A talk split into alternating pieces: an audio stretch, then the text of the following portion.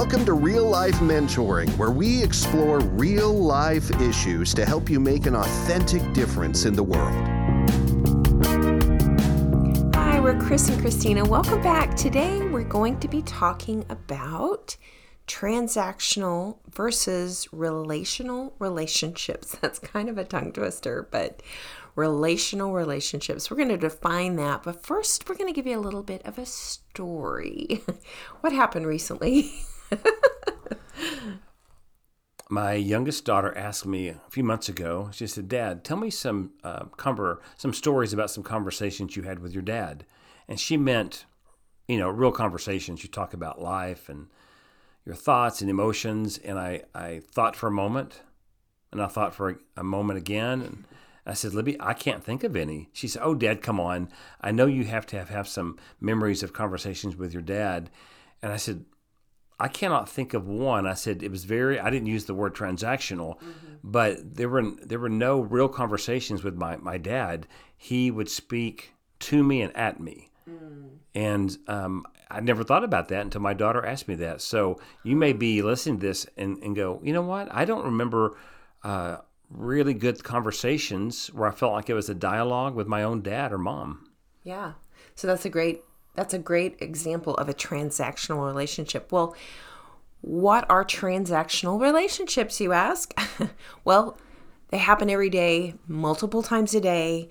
The goal here in this transactional relationship is just to get something accomplished, either exchange information, um, conducting business, buying and selling, um, it's an interaction between two people. There's there isn't emotion.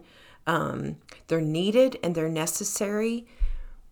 But often we find ourselves in family relationships that tend to be transactional.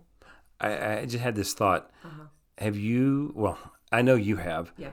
This is not being critical of families, but have you ever been to an extended family event where, meaning that family members from outside your, your main family all come together, a family reunion, a Christmas event, and it was transactional. Yeah.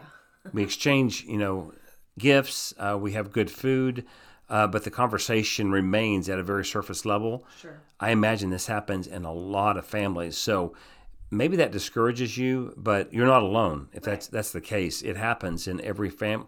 Does it happen in every family? I don't know but it happens in many families. Right. And usually in transactional um, relationships, there is very, very little risk. There's only the passing of informational or information.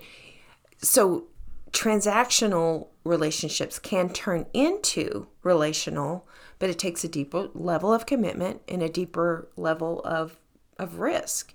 So let's just give some examples. So when I go to the grocery store, I'm chatting with the cashier behind the counter and it's a transactional relationship. Hi, how are you? Just fine. Weather's hot. Sure is. Bye. That's a transactional relationship.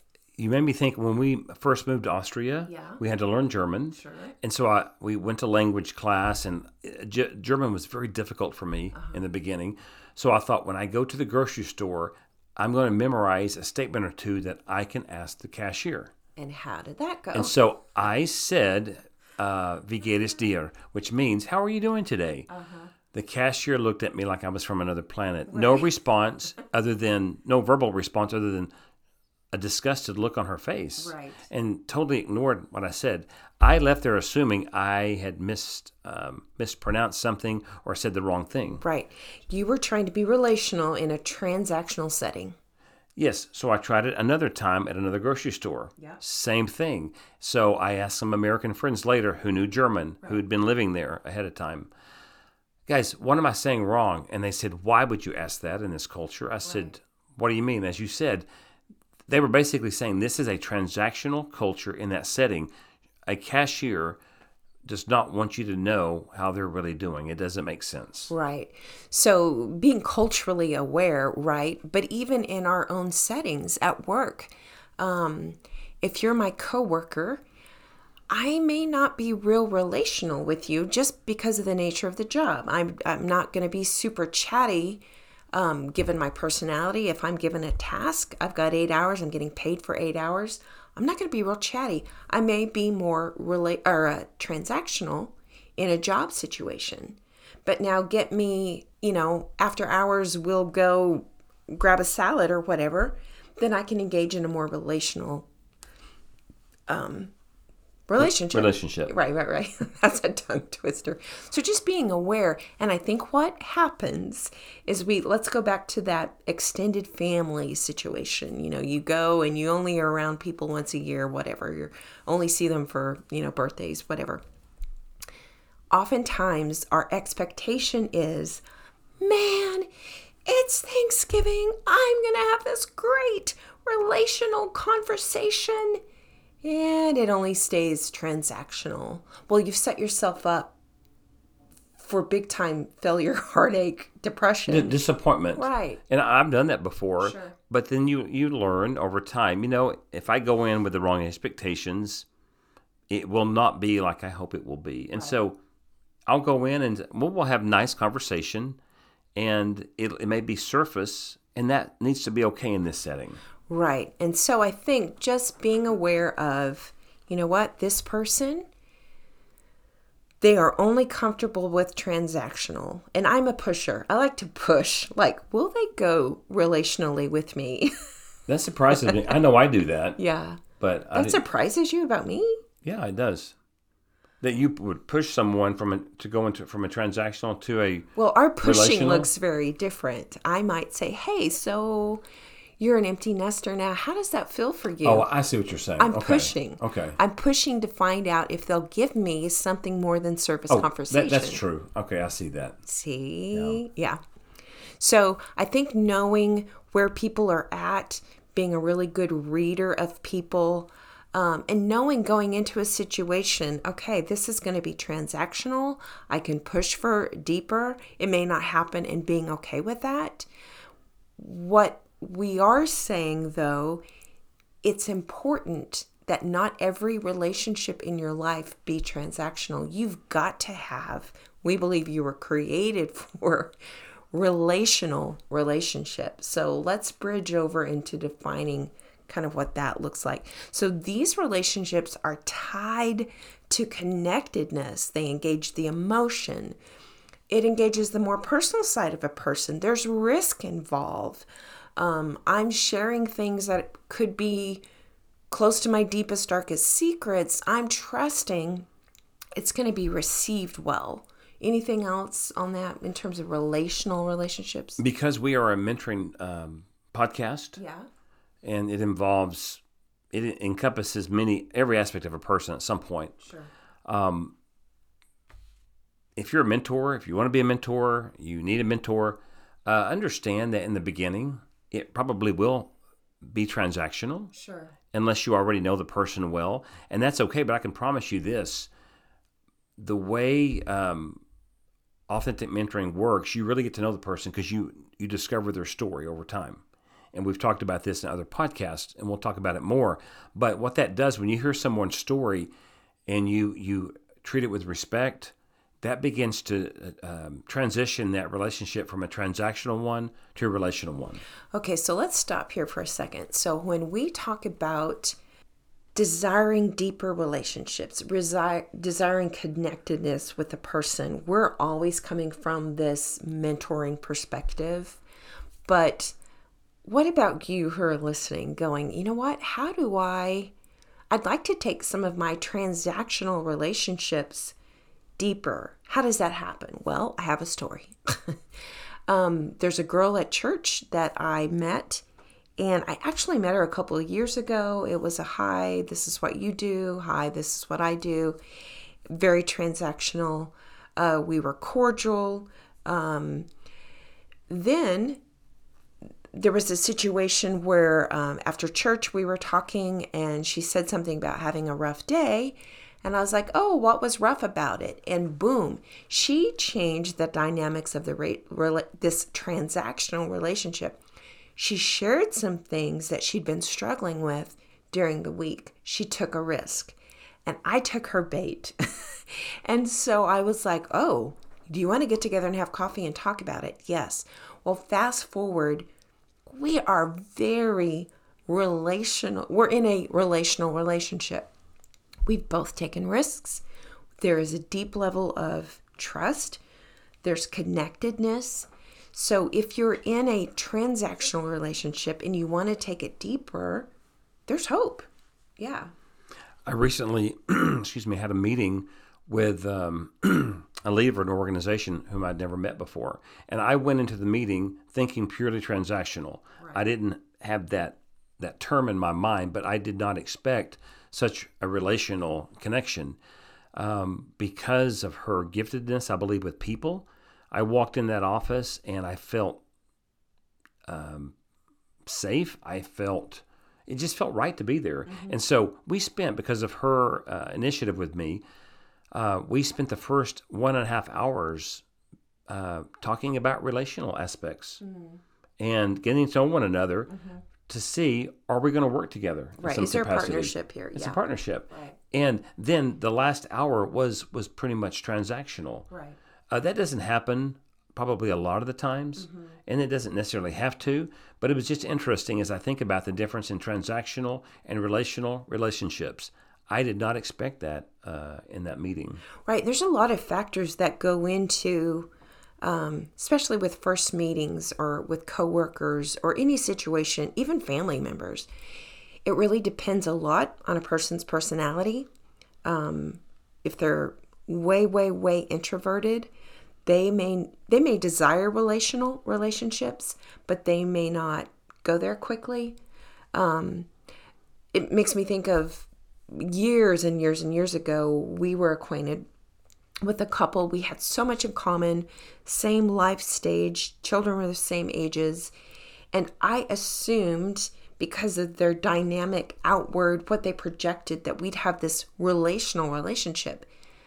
But for all the years that we were running in the same circles, it always remained transactional. Would, would you say that's true? You know what I'm talking about. it, it did, and that bothered me initially, but honestly, it doesn't have to because um, we cannot. Everyone cannot be a relational relationship in our lives. And you can't force that. if yeah, if it's forced, it Yeah. it doesn't work. It's not it, an it just authentic It just doesn't work. Yeah, yeah. I think some things. Sometimes we have these expectations. Family members, um, maybe people were, you know, if you're in a book club or whatever. Oh, because we share this common thing, it'll be easier to have relational relationships. And I don't think. I think that's a myth that needs to be busted, because a lot of times what I run across a lot, um, people's relationships with their parents have remained transactional for years and years and years because of all kinds of different reasons. And not that that's okay, but that's okay. Does that make sense? I don't know. What do you mean? It's okay. Well, I'm thinking of somebody who every time they had wanted to take something deeper with a parent, they were shut down, either deflected or they, they weren't seen or heard.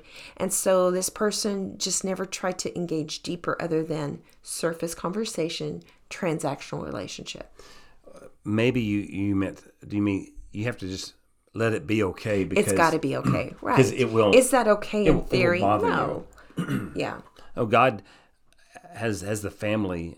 The family is very important to God, and um, when parents' relationships with children and vice versa, when it's only transactional, it causes disruption in the family in some ways. It's not as healthy as it could be. It's not as enjoyable as it could be. Yeah. Is that fair to say? Yeah. It's not as meaningful. Um, and I can say I grew up in that type of home, and, and God has made it okay. He's given me other relationships that I can have that with. Right. Um, what else, Christine, on this topic comes to mind? Well, if you know anything about the Enneagram, Chris is an eight. He's a challenger. And so as we were preparing for this, you were like, I want to give a challenge. What is your challenge? What is my challenge? Well, what if you um, are the one um, in a relationship you want to you, you go I want I want to take this transactional relationship and I want to develop it into a Relational. relational relationship.